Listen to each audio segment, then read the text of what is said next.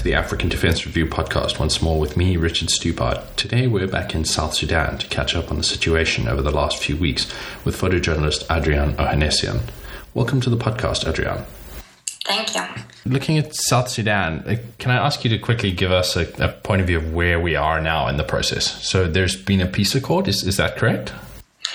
Yeah, well, on the 23rd of January, um, Machar's side, the ex vice president, um, signed the ceasefire agreement with uh, President Salva Kiir.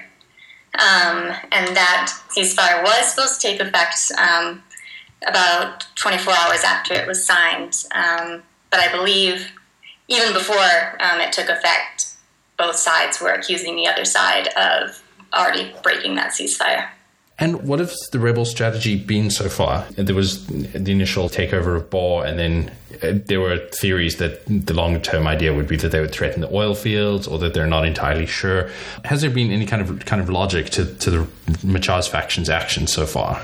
Well, I think that's part of the problem with the entire ordeal. Really, is what the strategy is. Um, beginning from the 15th of December, when the violence first broke out, um, obviously the the president's side has accused Machar of uh, coup. Uh, Machar has denied that. So, starting from the very beginning of this conflict, it has been completely uncertain as to what the actual motives were for Machar's forces, if it was even planned by Machar's forces, or it was um, a different agenda that President Salva Kiir had. Um, so it's really, from the beginning, it's been quite vague as to what each of these sides are trying to get out of the situation. And I think that's a problem as well leading into the peace talks, um, just because what, what do these sides want? Um, Machar has made it clear that he wants Salva Kiir to step down. Um, Salva Kiir obviously is not willing to step down.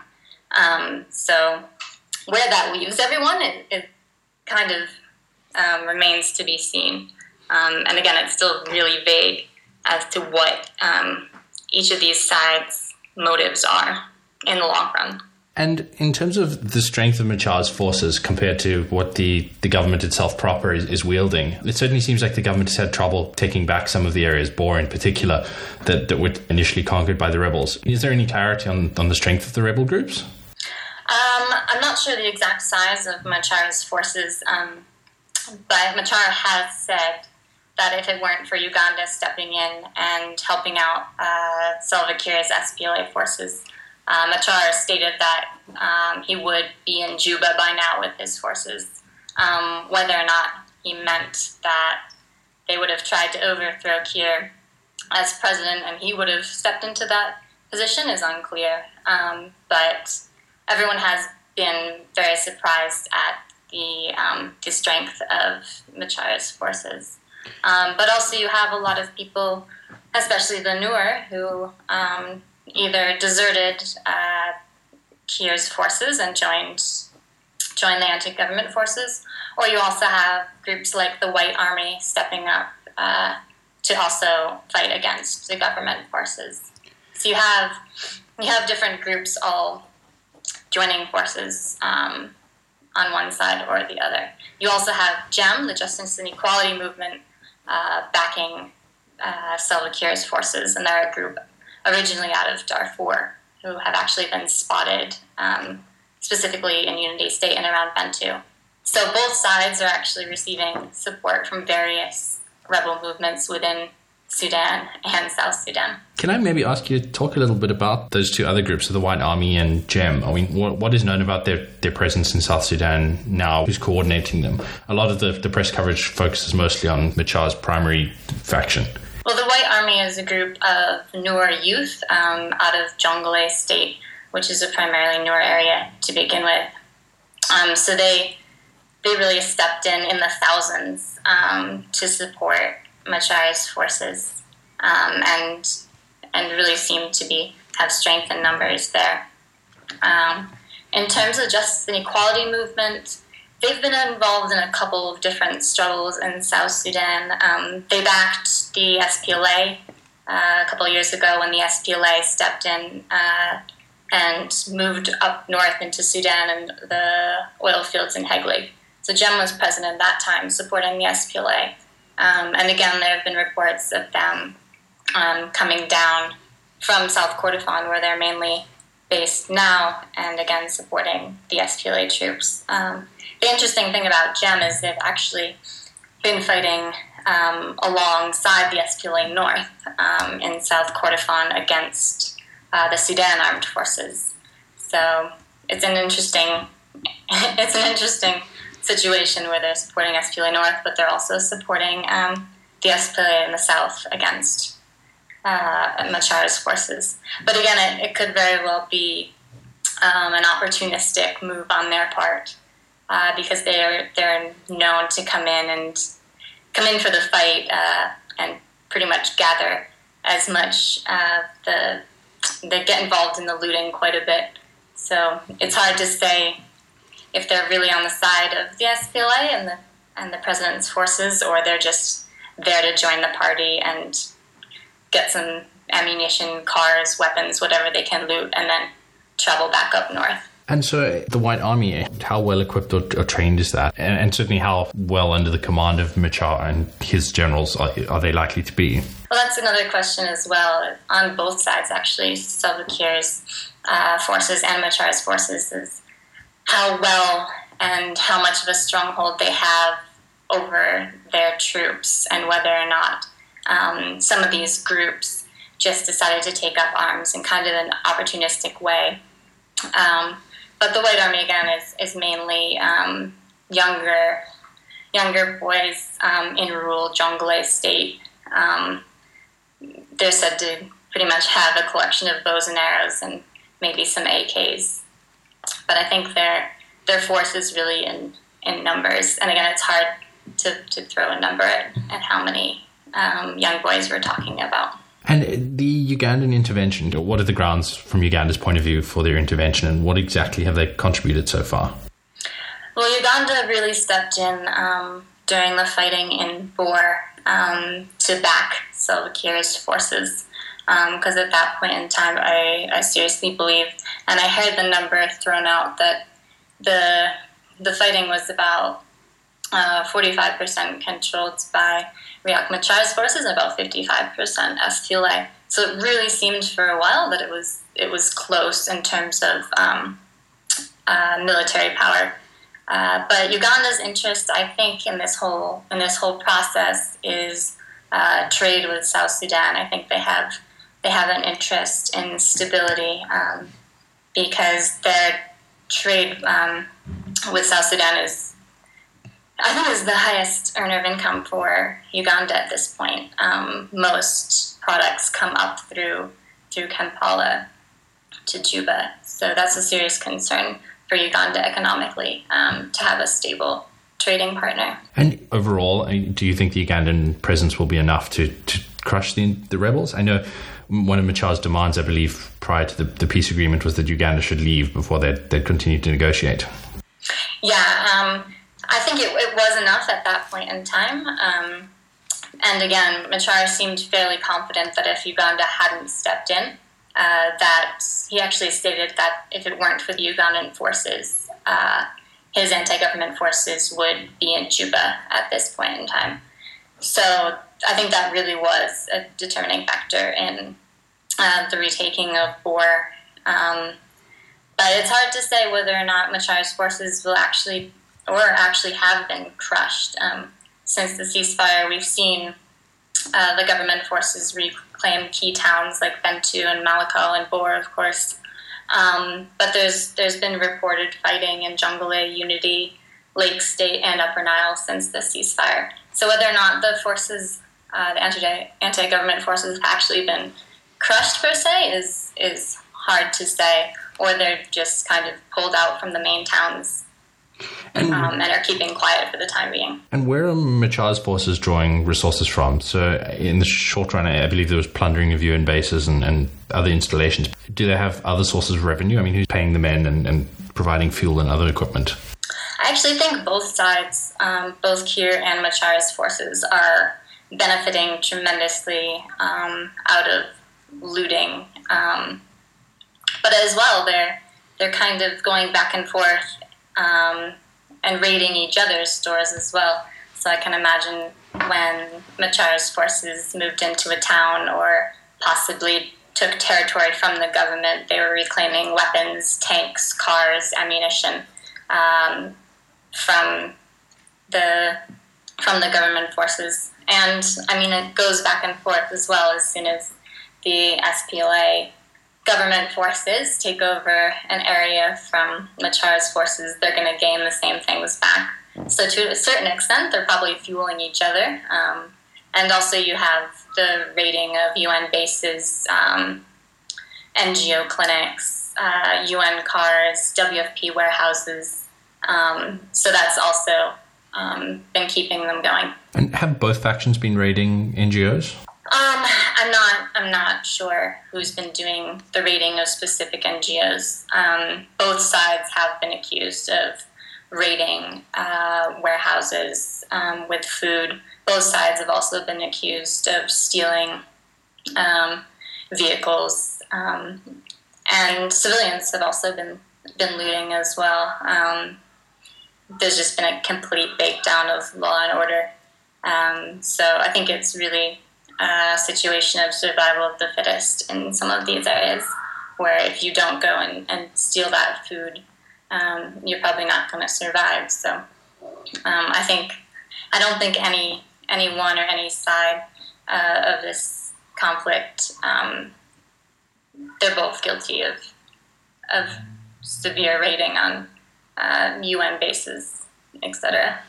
Most of the towns are completely flattened and raided at this point. And in the relocation of people fleeing the fighting, uh, what what sort of centers are emerging as places where, where IDPs are collecting? Uh, this is a huge concern as well, just because of the magnitude of the fighting, as well as, I mean, the fighting is spread to most every state in South Sudan. So I think at this point, um, just within South Sudan itself, there's over half a million IDPs. Um, I was spending time in one of the largest IDP camps, Minkaman and Awerial um, in Lake State, which is just across the river from Bor. Um, and at one point in time, there were 80 plus thousand people in that area. But again, a couple weeks ago, fighting broke out between Kiir Machar's forces. Um, and the fighting pretty much approached into that camp and caused people to flee into the bush again. So it's been really difficult um, to kind of round people up in a secure location uh, to be able to access um, these IDPs so they can receive food and medical supplies. Um, so it's been a very difficult process. Uh, there's been multiple times when NGOs um, and the UN have been forced to evacuate due to continued fighting that's broken around, broken out around uh, where these people have fled. And what is the UN and, and, government of South Sudan's capacity been to defend the various camps? So clearly, in that case, not so much, um, or is it just not a priority? Is this versus chasing after Machar's forces? Um, I think everyone, UN NGOs alike, have really been pushed to the limit in terms of trying to deal with the excessive amount of people. It's just it's overwhelming for anyone. Um, in the UN base in Juba alone, uh, there's well over 23,000 people. Um, so you can imagine getting food and water and keeping um, that many people in somewhat sanitary conditions is quite challenging. But again, a lot of a lot of these people have fled to very rural areas. Access is difficult logistically, um, and again, you have um, outbreaks of violence uh, throughout the country. So in terms of uh, in terms of security, it's also a huge challenge. And uh, related to that, how easy has it been for aid to come through? So the major aid corridor, as you say, is going up through often Uganda, Gulu, Juba, through to Juba, and then beyond. Sometimes or airlifts. I mean, how easy has it been for aid to cross the front line for, to reach people behind? So in Machar's controlled area of South Sudan. Um, from what I understand, for the most part, Machar's forces haven't specifically targeted um, aid groups. Uh, there are groups I know that are working, uh, have been working um, within uh, Machar's territory. So, but the main part is accessing these people because the areas are so rural. And even if one side has control over a certain territory, it's changed hands so many times that it's hard to it's hard to know um, if you're in a secure area or not. As in Minkaman, we found out um, one morning when violence just erupted south of the camp, and the entire camp, including 120 um, NGO staff, were forced to flee. So it's it's difficult working in these areas when uh, either side um, or both sides come into contact with these um, with these areas of IDPs are. And just going back to talking about outside actors, has Sudan showed any interest in, in the fighting at all, or have they mostly stayed out of the situation? Uh, it seems Bashir did take a trip to Juba, I believe, um, but for the most part, I think they've they've stayed they've stayed out of it. Obviously, um, Sudan has uh, interest in South Sudan's stability for uh, the oil. Um, in Unity State and Upper Nile, a lot of the oil workers were caused to to flee, but for the most part, I think Sudan has um, an interest in keeping the south stable, um, just for their own economic interests. I think at this point, Bashir can't really afford to have the oil turned off again, because uh, that's really all he has to rely on economically at the moment. And is there a danger that the oil fields are being threatened? There was there was talk about a special UN force to secure them at one point. Yeah, it's definitely it's definitely a threat, um, and a lot of oil workers were uh, had fled the area. There was some violence, um, or has been a lot of violence in Unity State and Nile, where the main oil fields are. Um, I'm not entirely sure uh, what the capacity is right now. I don't think they're pumping at full capacity for the oil, but I'm, I'm not I'm not sure on the figures of, of how much oil is still flowing. Has there been any indication from Machar that targeting or controlling the oil fields was is part of the strategy, or I mean, it, has there been any indication, I suppose, from Machar as to what the strategy is from their point of view militarily? Yeah, from the beginning, the whole the whole scenario has been a bit sketchy in terms of what um, what the intention was. If Machar actually had a strategy, or if Kiir had a strategy in in provoking the violence that broke out in mid December. Um, and these these strategies are still unclear. So again, uh, going to the table and trying to come up with a ceasefire with Kiir saying, of course, he won't step down and hand over the presidency, and Machar saying it's unacceptable to have someone like Kiir in power. Um, it really has remained a bit hazy in terms of what the strategy was, if there was any strategy at all. So, with the breakup of the, the army into factions supporting Machar and factions supporting Kiir, do you know whether many senior officers uh, defected to Machar's side? Um, I think for the most part, uh, any anyone who is Nuer has has fled to Machar's side or supported um, Machar, um, and I think you know it's been a really big debate as to whether or not this is a political conflict or whether or not this is an ethnic or tribal conflict. And I think the answer to that is it's, it's both. Um, obviously, the roots uh, are tied politically because this is a political struggle. You have the president against the ex vice president, but you also you can't separate politics from tribe or ethnicity in South Sudan. So I think this idea um, that it's not an ethnic conflict uh, is incorrect. I mean, it from day one on the 15th and 16th um, of December, uh, it became an ethnic struggle um, between between Dinka and Nuer.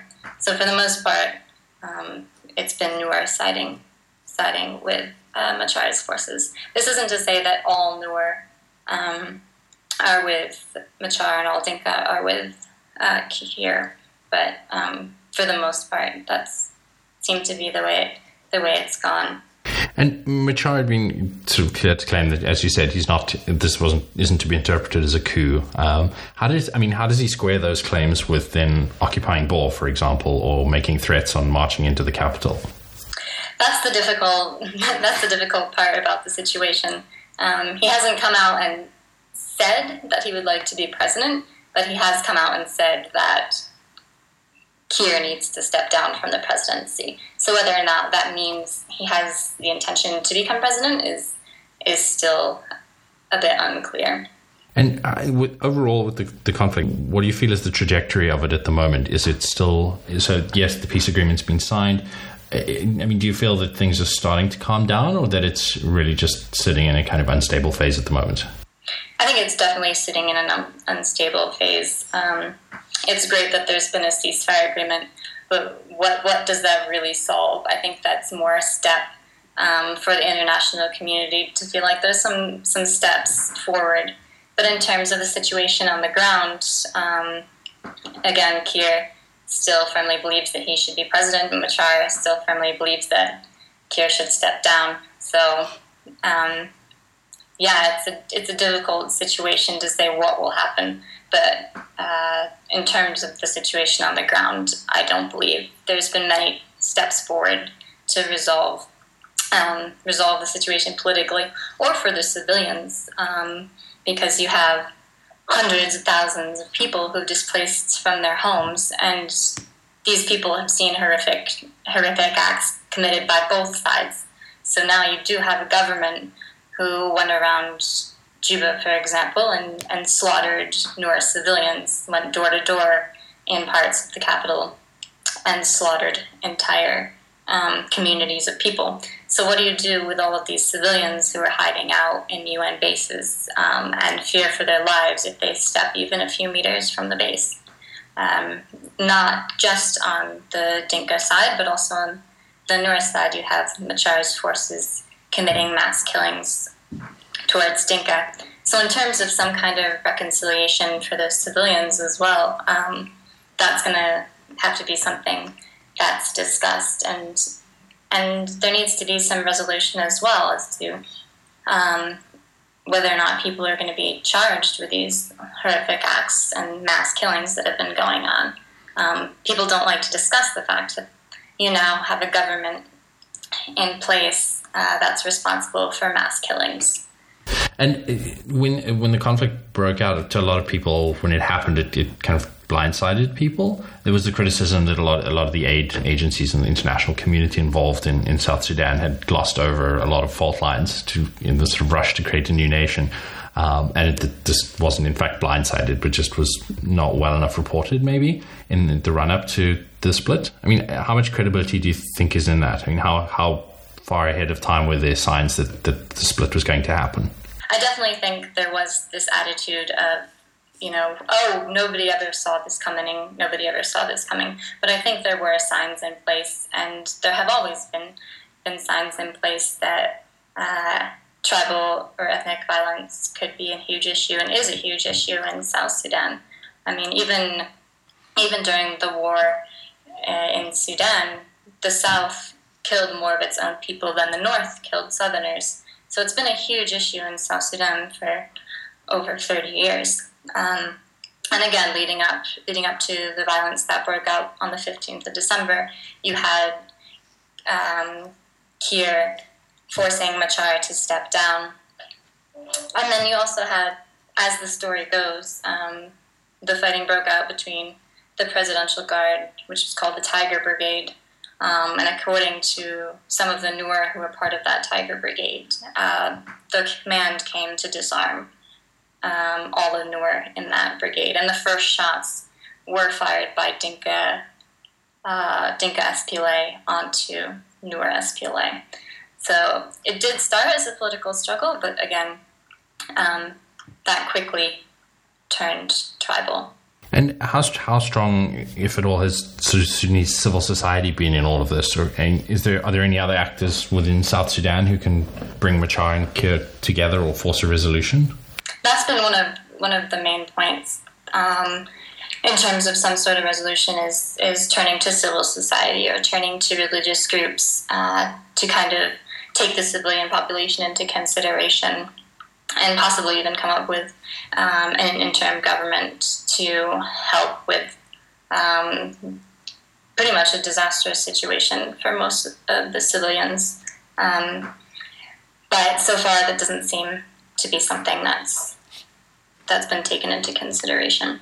And then finally, I mean, without asking you to predict the future, what, what do you think will be some of the, the most important issues that'll influence how things st- stagger forward in the next few weeks? Well, the the talks are set to begin again tomorrow. Um, obviously, the ceasefire has not held. It's it's been all right in the main areas, but they're still fighting um, outside the towns. Um, so it's really it's difficult to predict what will happen, but it's definitely um, a rocky situation. Um, and as far as I'm concerned, none of the political issues um, have been confronted, and none of the issues of, of the civilians or what these uh, over half a million people who are displaced in their own country um, are going to do. And if there's going to be anyone held accountable for these mass killings that have been taking place. So it seems like most, or not all, of the main issues um, have yet to be resolved or even confronted. Um, so I think the ceasefire is, is a first step, but really um, kind of tries to smooth over a situation that is far from resolved.